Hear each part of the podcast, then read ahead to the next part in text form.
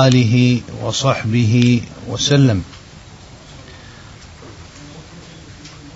نقرأ اليوم إن شاء الله أثر عن أبي الحسن رضي الله عنه وأرضاه الخليفة الراشد علي بن أبي طالب رضي الله عنه وأرضاه.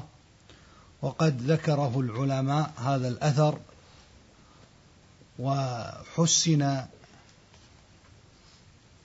من حيث الإسناد عند البعض. وذكر التحسين ابن القيم كذلك. وهذا الأثر عظيم في معناه. عميق في دلالة مفاهيم هذه الكلمات التي ساقها علي رضي الله عنه وأرضاه فاختزل العلم بألفاظ قليلة وهذا هو هدي سلف الأمة. فلذلك أحببنا أن نقرأ هذا الأثر على درسين إن شاء الله أو ثلاثة على حسب الوقت إن شاء الله. ونبدأ إن شاء الله بقراءة هذا الأثر وبيان معاني الألفاظ. في البداية نقرأ الأثر كامل ومن ثم يعني نتدرج في بيانه. جزاك الله خير. بسم الله الرحمن الرحيم.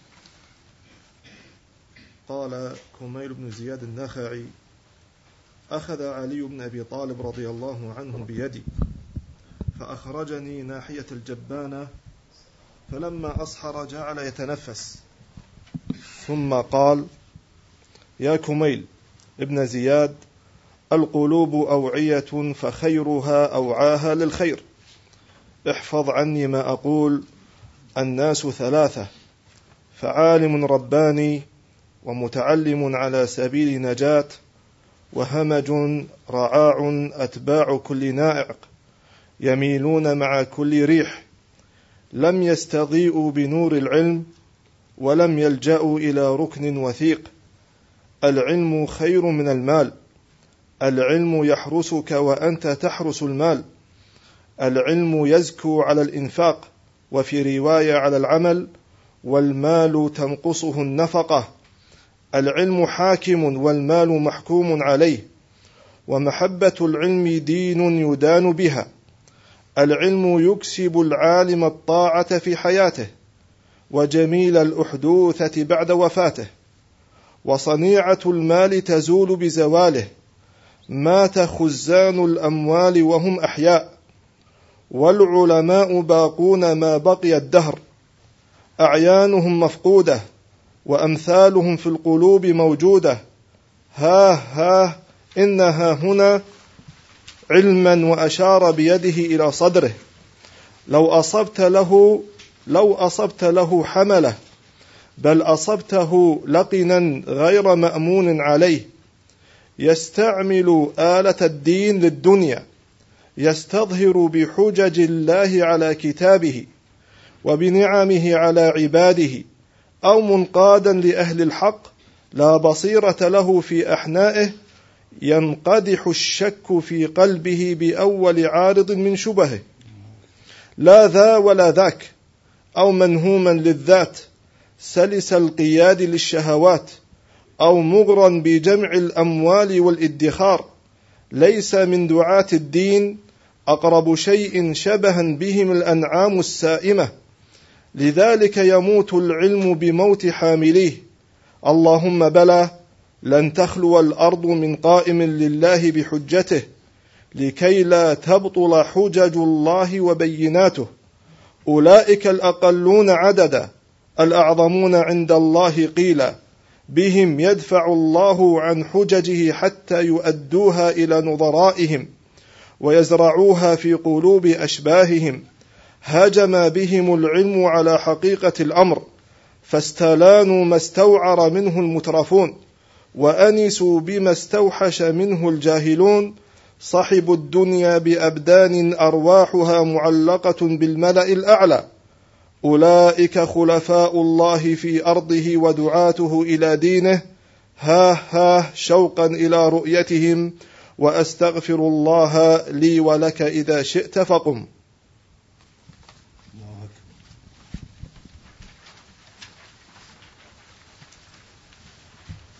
كان هذا لقاء بين التابعي كميل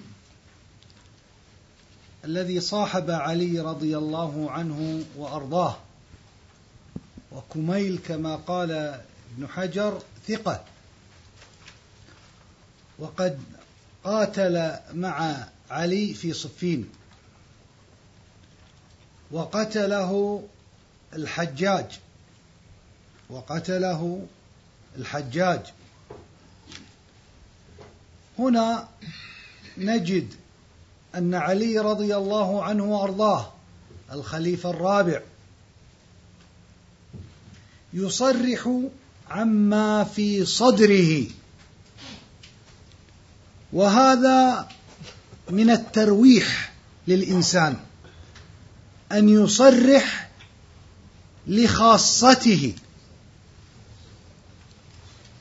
فالإنسان قد لا يستطيع أن يصرح لكل أحد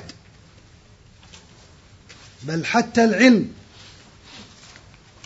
قد يقال تفضلوا يا جماعة لو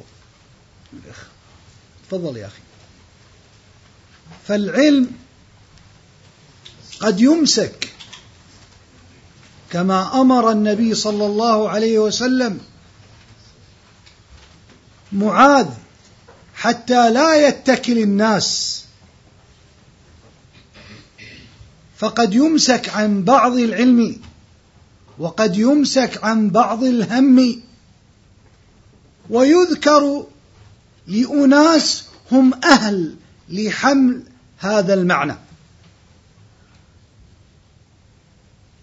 والهم مصحوب دائما مع الأكابر والعلماء. لأنهم حملة لحمل ثقيل ألا وهو الدين. فمن الواجب على الناس رعاية ذلك في حقهم. عدم الإزعاج وعدم الإكثار عليهم وإعطاء العلماء ما يجب من الحق. كما قال النبي صلى الله عليه وسلم ليس منا من لم يوقر كبيرنا ويرحم صغيرنا ويعرف لعالمنا ماذا؟ حقه معرفة حق العالم نطق بذلك المصطفى صلى الله عليه وسلم. العالم يحمل الآهات في قلبه. كما كان يردد في هذه الرواية علي رضي الله عنه وأرضاه فيقول آه آه يتأوه من ثقل الحمل الذي هو عليه. وهذا حال الأنبياء والرسل. إن إبراهيم لأواه حليم.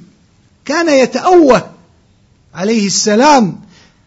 وهذا هدي النبي صلى الله عليه وسلم عندما رأى من بلال معاوضة على خلاف ما يجب. فقال النبي صلى الله عليه وسلم أوهن أوهن عين الربا يا بلال. فيتأوه أهل الحق الأكابر من الباطل ومن ضعف الحق وعدم وجود من يحمل هذا الحق الذي نطق به علي في نهاية الأثر فقال هم قليل هم أناس ماذا؟ قليل فهدي أهل الحق حمل الحق وإيصال الحق والسعي إلى ذلك. وتعميم الحق مطلب لكل صاحب سنة تعميم الحق في نشره. لا أن يختص ولكن ما كان من علي رضي الله عنه وأرضاه الخليفة الراشد إنما هو من باب التهوين على النفس. لأن النفس تحتاج إلى نوع من الراحة. فما جاش في نفسه كان هذا التابعي كميل أهل لتلقيه. بدأ بأن قال القلوب أوعية. القلوب ماذا؟ أوعية. والوعاء هو الإناء. والقلب وعاء. كلما زاد فيه العلم كبر. وكل وعاء في الدنيا كلما وضع فيه شيء ماذا؟ صغر. واستيعاب قل أليس كذلك؟ الإناء الصحن إلى غير ذلك. إلا ماذا؟ إلا القلب. كلما أخذ زاد واستساع يعني صار فيه زيادة وقبول. قال ابن تيمية القلب للعلم كالإناء للماء والوعاء للغسل والوادي للسيل. فالقلب للعلم كالإناء وكالوعاء وكالوادي. يتفاوت الناس على قدر العلم. وهذا مثال قد تمثل به النبي صلى الله عليه وسلم حين أو قد بين النبي صلى الله عليه وسلم هذا المعنى عندما قال إن مثل ما بعثني الله به من الهدى والعلم كمثل غيث أصاب ماذا؟ أرضا. هنا شبه النبي صلى الله عليه وسلم القلب بأنه أرض وعاء للحق. فكانت طائفة من الأراضين قبلت الماء فأنبتت الكلأ والعشب الكثير. وطائفة إنما هي قيعان نسأل الله أن لا نكون منهم. قيعان لا تمسك الماء ولا تنبئ الكلأ فذلك مثل من فقه في دين الله ونفعه ما أرسلت به. ومثل من لم يرفع بذلك رأسا ولم يقبل هدى الله الذي أرسلت به. إذا القلوب كالأراضين وكالوعاء. يأتي السني الأثري السلفي فينطق بالحق. فهناك من يأخذ هذا الحق وهناك من يرفض ولا أثر لسماعه للحق كالأرض التي لا تنبت مع وجود المطر. فالناس متفاو متفاوتون في أخذ الحق. فمنهم كالإناء ومنهم كالوعاء ومنهم كالأودية في أخذ الحق.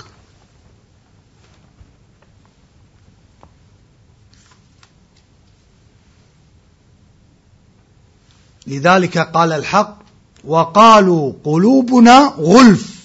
قال ابن عباس أوعية لا تعي. قال ابن عباس أوعية ماذا؟ لا تعي. ونسأل الله لا نكون منهم. اليوم نذكر للناس الموقف السني من السياسة ومن إدارة الناس. فنقول قال النبي صلى الله عليه وسلم وأن لا ننازع الأمر أهله. منازعة العامة لأمر ولي الأمر خلاف الشريعة. فإن قال قائل وإذا كان هذا الحاكم باغي وظالم نقول قال النبي صلى الله عليه وسلم سيكون عليكم أمراء لا يستنون بسنتي ولا يهتدون بهداي. قلوبهم قلوب الشياطين في جثمان إنس. قال كيف نصنع يا رسول الله إن أدركنا ذلك؟ قال تسمع وتطيع للأمير وإن ضرب ظهرك وأخذ مالك. فاسمع وأطع. رواه مسلم. هذا الحديث نطبق الحديث الذي ذكرناه. هناك من يأخذ هذا الحق ويثمر في قلبه. أليس كذلك؟ فيسمع ويطيع. وهناك الخارجي المنحرف صاحب الأهواء وصاحب الرغبات الدنيوية. لن يرتضي هذا الحديث. فهو كالقيعان. أخذ وسمع ولكن لن يرضى. فلن تجد في قلبه أثر أعاذنا الله وي... لماذا؟ لأنه فيه فيه هوى فيه رقبة فيه معاني لم تكن على ما كان عليه محمد صلى الله عليه وسلم وأصحابه وهنا الفارق بين الأول والثاني نقول قال ابن عب قال ابن عباس وقالوا قول الحق تعالى وقالوا قلوبنا غلف. قال أوعي لا تعي لا تأخذ. وهذا يا إخوان لا يتأتى للإنسان إلا مع الصدق. حتى يكون القلب قابل للحق. لا بد له أن يكون ماذا؟ صاحب صدق يا إخوان. لأن الصدق يهدي إلى ماذا؟ إلى البر. الصدق في أخذ الحق هادي إلى الحق هادي إلى البر. ولذلك قال تعالى واذكر في الكتاب إبراهيم إنه كان صديقا نبيا. الأصل ماذا؟ الصدق في الطلب يا إخوان. الذي يريد الحق لا بد أن يحقق الصدق في نفسه. والصدق هو موافقة الحق في السر والعلن. الصدق موافقة الحق في السر وماذا؟ والعلن. تكون صادق مع هذا الدين في السر والعلن. جاء رجل قال ما رأيت صادقا؟ وهذه نسمعها اليوم. ما في معودها الدنيا كل الناس نسمع هذه المادة ولا لا؟ ها؟ هذه منقولة عند السلف. فقال قائل ما رأيت صادقا قط. فقيل له لو كنت صادقا لعرفت الصادقين. لو كنت سلفيا لعلمت من الفوزان. لو كنت سلفيا بحق اثريا بحق سنيا بحق.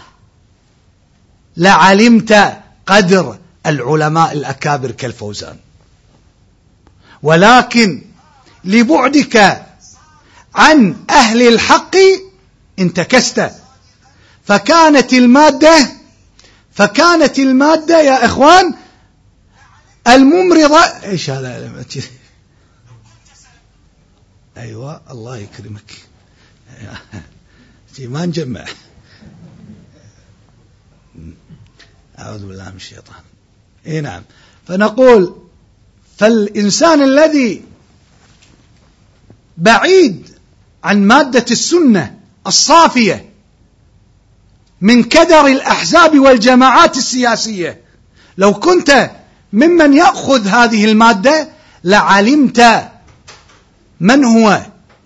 العلامة الشيخ صالح الفوزان.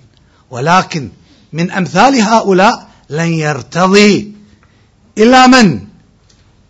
إلا الخوارج. لن يرتضي إلا من؟ إلا البغاة. لن يرتضي إلا من؟ إلا من خرج عن الجادة. من المنحرفة كالقرضاوي وكعبد الرحمن عبد الخالق وقس على ذلك. فالصفاء لا يرضيه. فالصفاء لا يرضيه. لذلك عندما قال الرجل ما رأيت صادقا؟ قيل له لو كنت صادقا لعرفت الصادقين. ولا بد للوصول إلى السلفية القحة الصافية.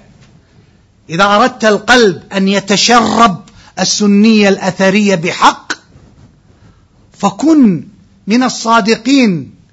قال تعالى اتقوا الله وكونوا مع من؟ الصادقين. الصدق سبيل للوصول إلى الحق.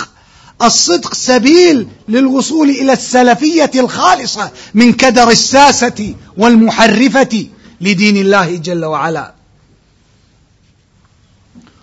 والصدق يا إخوان يوصلكم إلى السنية البعيدة من كدر هؤلاء. وهذا قول الحق تعالى يا أيها الذين آمنوا إن تتقوا الله يجعل لكم ماذا؟ فرقانا. تبي الفرقان تبي السلفية تبي السنية؟ لن تصل إلى ذلك إلا بتقوى من الله. وكيف تتحقق التقوى؟ أن تخضع للشرع لا لعقلك وهواك. أن تخضع لمن؟ للشرع. لا لهواك. بل عليك بالصبر. عليك بالصبر. انظر إلى الصحابة مع الحجاج. كيف كان موقف الصحابة مع الحجاج؟ المبارزة؟ لا. بل كان منهم الصبر.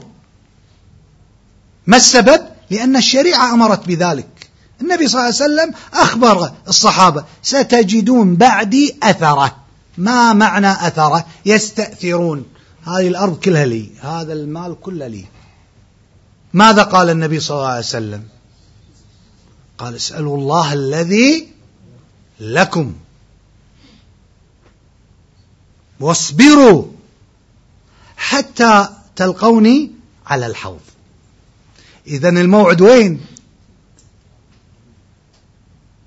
الموعد في الدنيا؟ لا.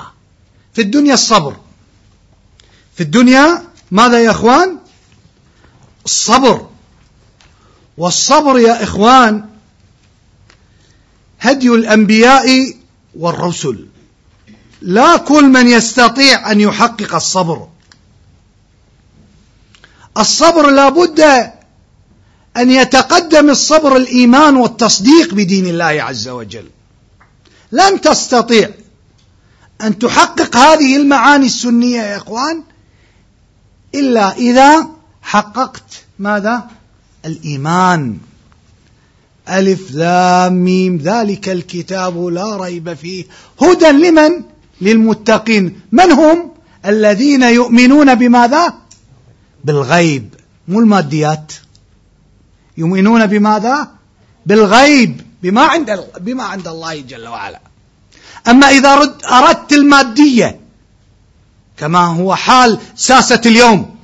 إنتاج النفط ثلاثة مليون برميل نضربهم بكذا معناته الناتج كذا معناته المدخول اليومي كذا إذا يجب كذا وكذا وكذا. هذه أطروحات مادية. نعم نعرف الحق والباطل. ولكن هدي النبي صلى الله عليه وسلم معنا يختلف. فهنا مدرسة تختلف عن عن المدارس المادية. لك الخيار. هذا طريق وهذا طريق. هذا طريق الجماعات السياسية الإسلامية. أما طريق أهل السنة كما قال النبي صلى الله عليه وسلم اسمع وأطع. وإن ضرب ظهرك وأخذ مالك. طبعا هذا الطرح تسمعه من قبل أهل أهل السياسة ما راح يقبلون هذا الشيء. هنا فيصل. الذين يؤمنون ماذا؟ بالغيب. نحن نؤمن بهذا ونصدق ونسلم ونتقرب إلى الله بذلك. نقول هنا قال علي رضي الله عنه وأرضاه والبعض يقول الإمام علي ولا يقول عن عمر أو الصديق الإمام فهذه مقولة فيها تشيع. فتنبه يا عبد الله. البعض يقول الإمام علي والخليفة من؟ الصديق وعمر وعثمان. وإذا ذكر علي رضي الله عنهما جميعا قال ماذا؟ قال الإمام علي هذا فيه تشيع. القائل فيه ماذا؟ اصيب من كدر القوم. أقول فقال يا كميل أي التابعي صاحب علي بن أبي طالب القلوب أوعية فخيرها أوعاها للخير أي أحفظها للخير. احفظ عني. ما أقول. الناس ثلاثة. فعالم رباني ومتعلم على سبيل نجاة. وهمج رعاع أتباع كل ناعق. اليوم راح نتكلم عن هؤلاء الثلاثة. الناس قسموا إلى ثلاثة أصناف. الصنف الأول عالم رباني. الصنف الأول عالم رباني. من هو العالم الرباني؟ هو هو المتخصص بعلم الشريعة.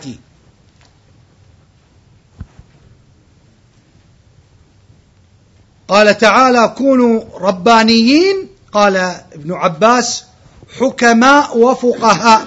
قال ابن تيمية وهم الذين يربون الناس وهم أئمة في الدين ولا يكون هؤلاء إلا قليل. قال ابن عثيمين فلا بد من معرفة من هم العلماء. فلا بد من معرفة من هم العلماء. حقا. هم الربانيون الذين يربون الناس على شريعة ربهم. الذين يربون الناس على شريعة ماذا؟ ربهم. والسني يجب أن يعرف من هو العالم الرباني. يجب أن يعرف ماذا؟ من هو العالم الرباني. عمر خالد عمر خالد عالم رباني؟ هكذا تنظر إلى الأشياء. هل مثلا آه ابن لادن عالم رباني؟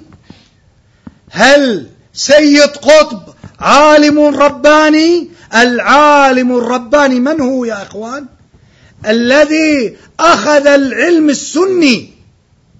الذي أخذ ماذا؟ فهو لا ينطق إلا بالأثر ولا ينطق إلا بالدليل. لا يأتي إلى القرآن والسنة بعقله ومزاجه وهواه وطباعه. لا. الدين ما جاء لطباعك. الدين ما جاء لهواك. معايير الشريعة قد تختلف مع طباعك. أعطي لك مثال.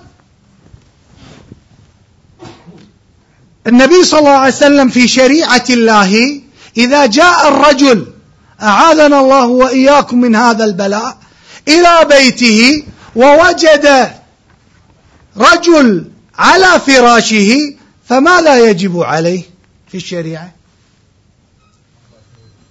أن يأتي بماذا؟ بأربع شهود. سعد ماذا قال؟ قال أذهب وأتي بأربع شهود. والله بسيفي. والله ماذا؟ بسيفي. ماذا قال النبي صلى الله عليه وسلم؟ تعجبون من غيرة سعد؟ رسول الله أغير من سعد. والله أغير من رسول الله صلى الله عليه وسلم. إذا المرد إلى ماذا؟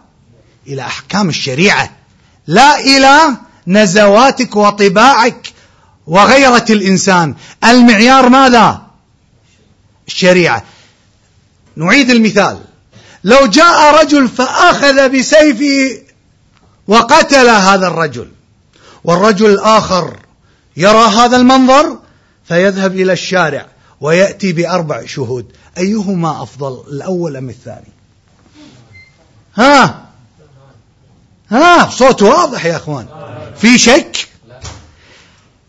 هنا يتوافق مع طباع الناس هذا المثال؟ لا.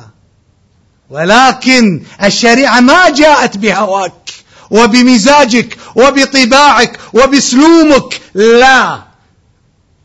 الشريعة جاءت لتحقق العبودية لله.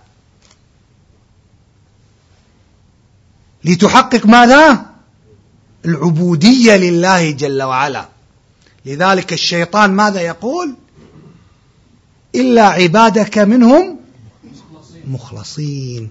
الذين أشربوا العبادة أشربوا العبودية بحق فكانوا على السلفية بحق فكانوا عند الله من المقربين فشملهم الاستثناء. إلا عبادك منهم مخلصين. هنا الفرق بين السنية والبدعية. هنا الفرق بين الأثر والخلف. هنا الفرق من يريد العبودية لله أو يريد هواه ونازغاته وحماساته وأهوائه. فرق. الشريعة جاءت للخضوع لأمر الله جل وعلا. الشريعة جاءت لماذا؟ مو لهواك. هذا الحاكم فيه كذا وكذا. ما لك حق شرعا. النقد العلني محرم شرعا. تريد هواك شيء ثاني ما لنا يد عليك ولا سلطان. تريد الشريعة؟ المصطفى يقول صلى الله عليه وعلى آله وصحبه وسلم. من كان ناصحا لذي سلطان فلا ينصح علانية وليخبره سرا فإن هو أطاعه فبها وإلا فقد أدى الذي عليه. واسكت. واسكت هذا من زيادة من عندي. وإلا فقد أدى الذي ماذا؟ عليه. يقول ما أرتاح. في راسي مية جن شيطان عليه. ما في هذا كلام دنيوي. هذا تريد ما عند هؤلاء الناس. أما إن أردت ما عند الله فتقول سمعنا. وأطعنا. غفرانك ربنا وإليك المصير. هذا هذه المفارقة بين السني والخلفي. سمعنا وماذا؟ وأطعنا.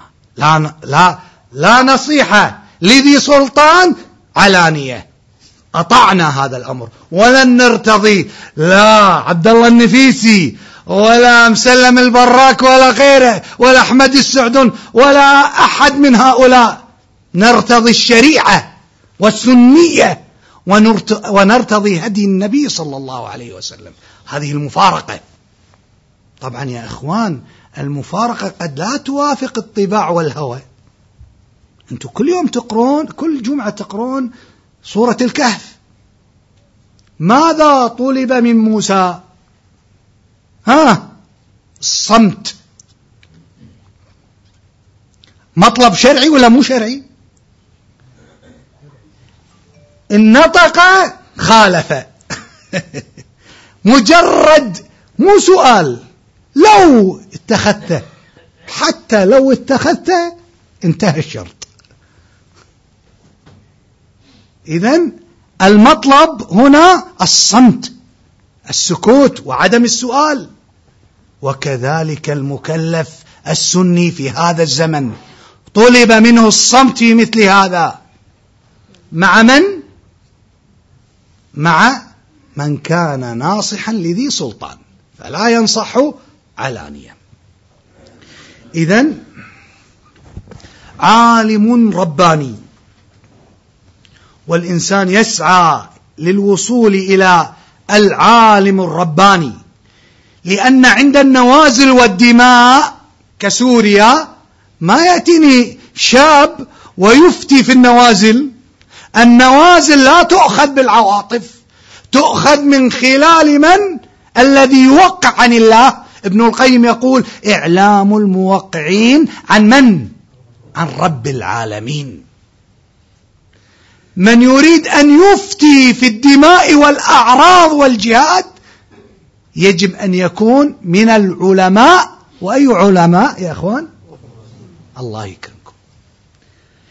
لأن العالم الرباني هو الحجة بينك وبين الله في النوازل.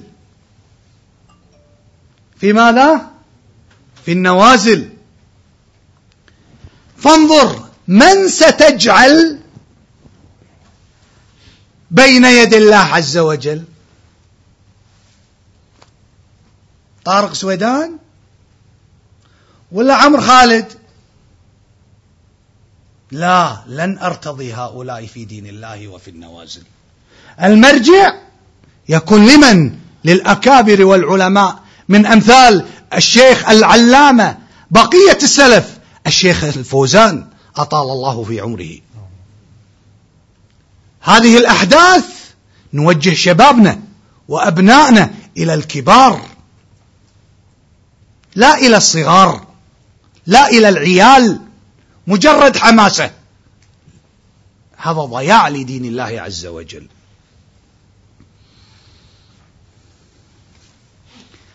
الصنف الثاني يا إخوان متعلم على سبيل النجاة.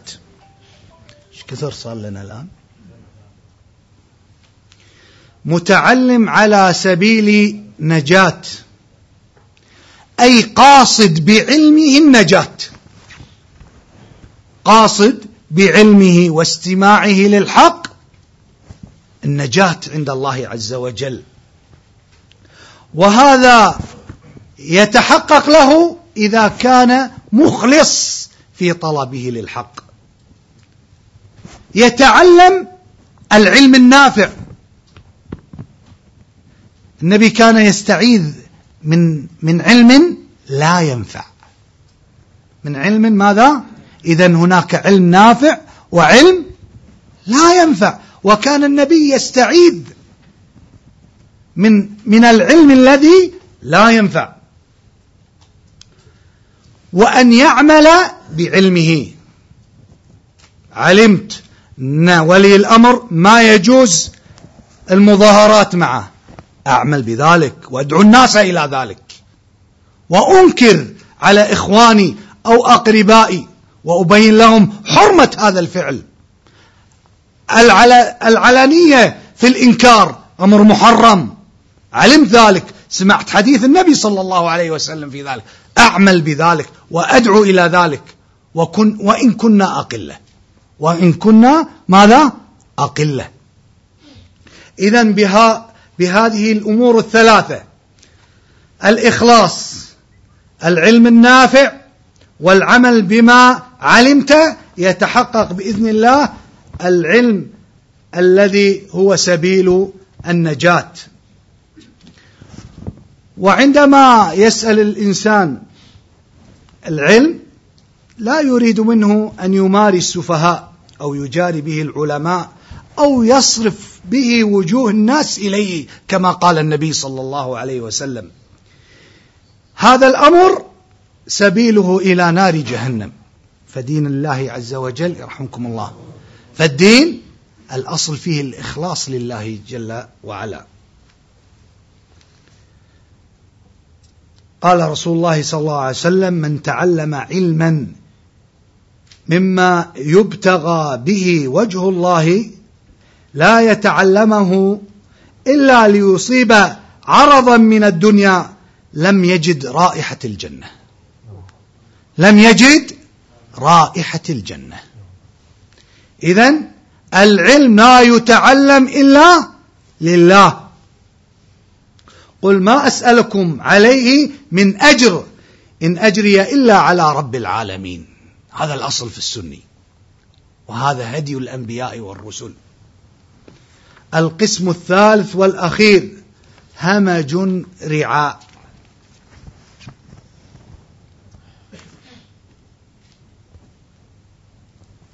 هؤلاء الهمج الرعاء هم الحمقى. الذين يسيرون في الركب مع أهل الأهواء والفتن والبدع ويأتمرون لأوامرهم ويملون عليهم فهم كما وصفهم رضي الله عنهم وأرضاه عقولهم ضعيفة يميلون كالغصن الضعيف مع الرياح حيث مالت. يميلون مع الرياح كالغصن الضعيف. حيثما توجه الريح توجه الغصن معه. لذلك قال ابن القيم شبه عقولهم الضعيفة بالغصن الضعيف وشبه الأهوية والآراء بالرياح. وقال ابن القيم وهنا نكته. إنهم الأكثرون عددا. إنهم ماذا؟ الأكثرون عددا. يميلون مع كل ريح. ولذلك جاءت الفكرة الشيطانية وهي الديمقراطية. نظام يعد الرؤوس ولا يزنها. نظام ماذا؟ يعد الرؤوس ولا يزنها. أحمق. يصوت. ناقص. يصوت. عاق. يصوت. ظالم. يصوت. كافر بالله. يصوت. أيا كان. يصوت. ساب أبي بكر وعمر. يصوت. منكر الدين. يصوت. هذا هو الفكر الشيطاني. الذي أوحى إلى أوليائه بهذه الفكرة الشيطانية وهي الديمقراطية. نظام يعد الرؤوس وماذا؟ وما يزنها مجرد صوتك له قيمة.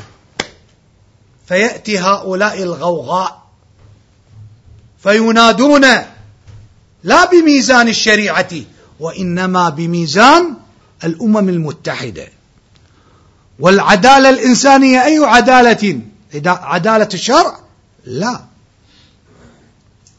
ما في عدالة الشرع. الآن يأتيك في بريطانيا تتزوج ثانية تأتيك الشرطة وتأخذك من بيتك. السبب؟ لأنك عددت. أنا موحد يا جماعة ولكن من باب التمثيل. تأتي الشرطة وتأخذك إلى السجن. لكونك ماذا؟ ها؟ تزوجت. لو الرجل زنى واتصلت زوجته وقالت الآن زوجي يزني في البيت يقولون هذه حرية. عقد قرانة؟ لا نأتي. هذا في بريطانيا. هذا الفكر الديمقراطي. كيف؟ اتخاذ الأخدان إلى غير ذلك من تعبيرات عند هؤلاء. أنا أقصد من هذا التمثيل أن العقول ستؤدي بالناس إلى الهلاك والفكر الغربي إباحية وإن ظهر منها شيء آخر. السني يتمسك بالشريعة. فلا وربك لا يؤمنون حتى يحكموك فيما شجر بينهم ثم لا يجدوا في أنفسهم حرجا مما قضيت ويسلموا تسليما. هذه هي الشريعة. فلا وربك لا يؤمنون حتى إلى أن يحكموك بالشريعة بالدين بما كان عليه محمد وأصحابه رضي الله صلى الله عليه وسلم ورضي الله عنهم. هنا الفارق بين الغوغاء عندما يرتضي هذا الإنسان الأطروحات القربية كالديمقراطية والحرية وما شابه ذلك. هذا ما هو موجود في الشريعة. هذا تحريف للحق. وأقول قولي هذا وأستغفر الله لي ولكم. جزاكم الله خير.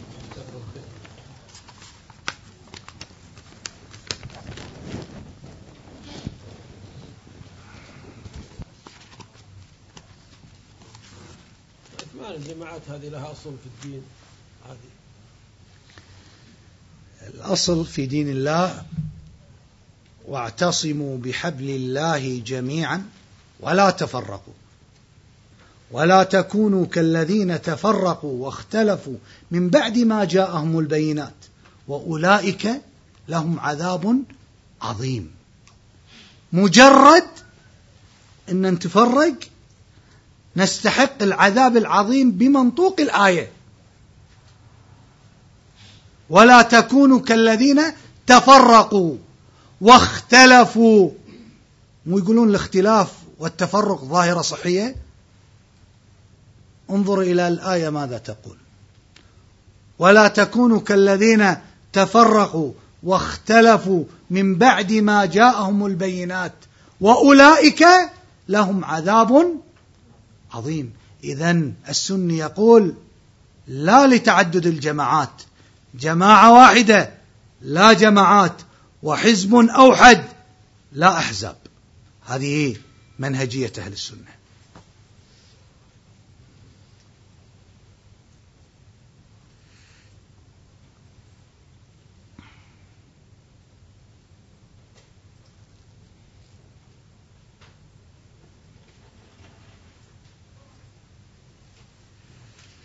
جزاكم الله خير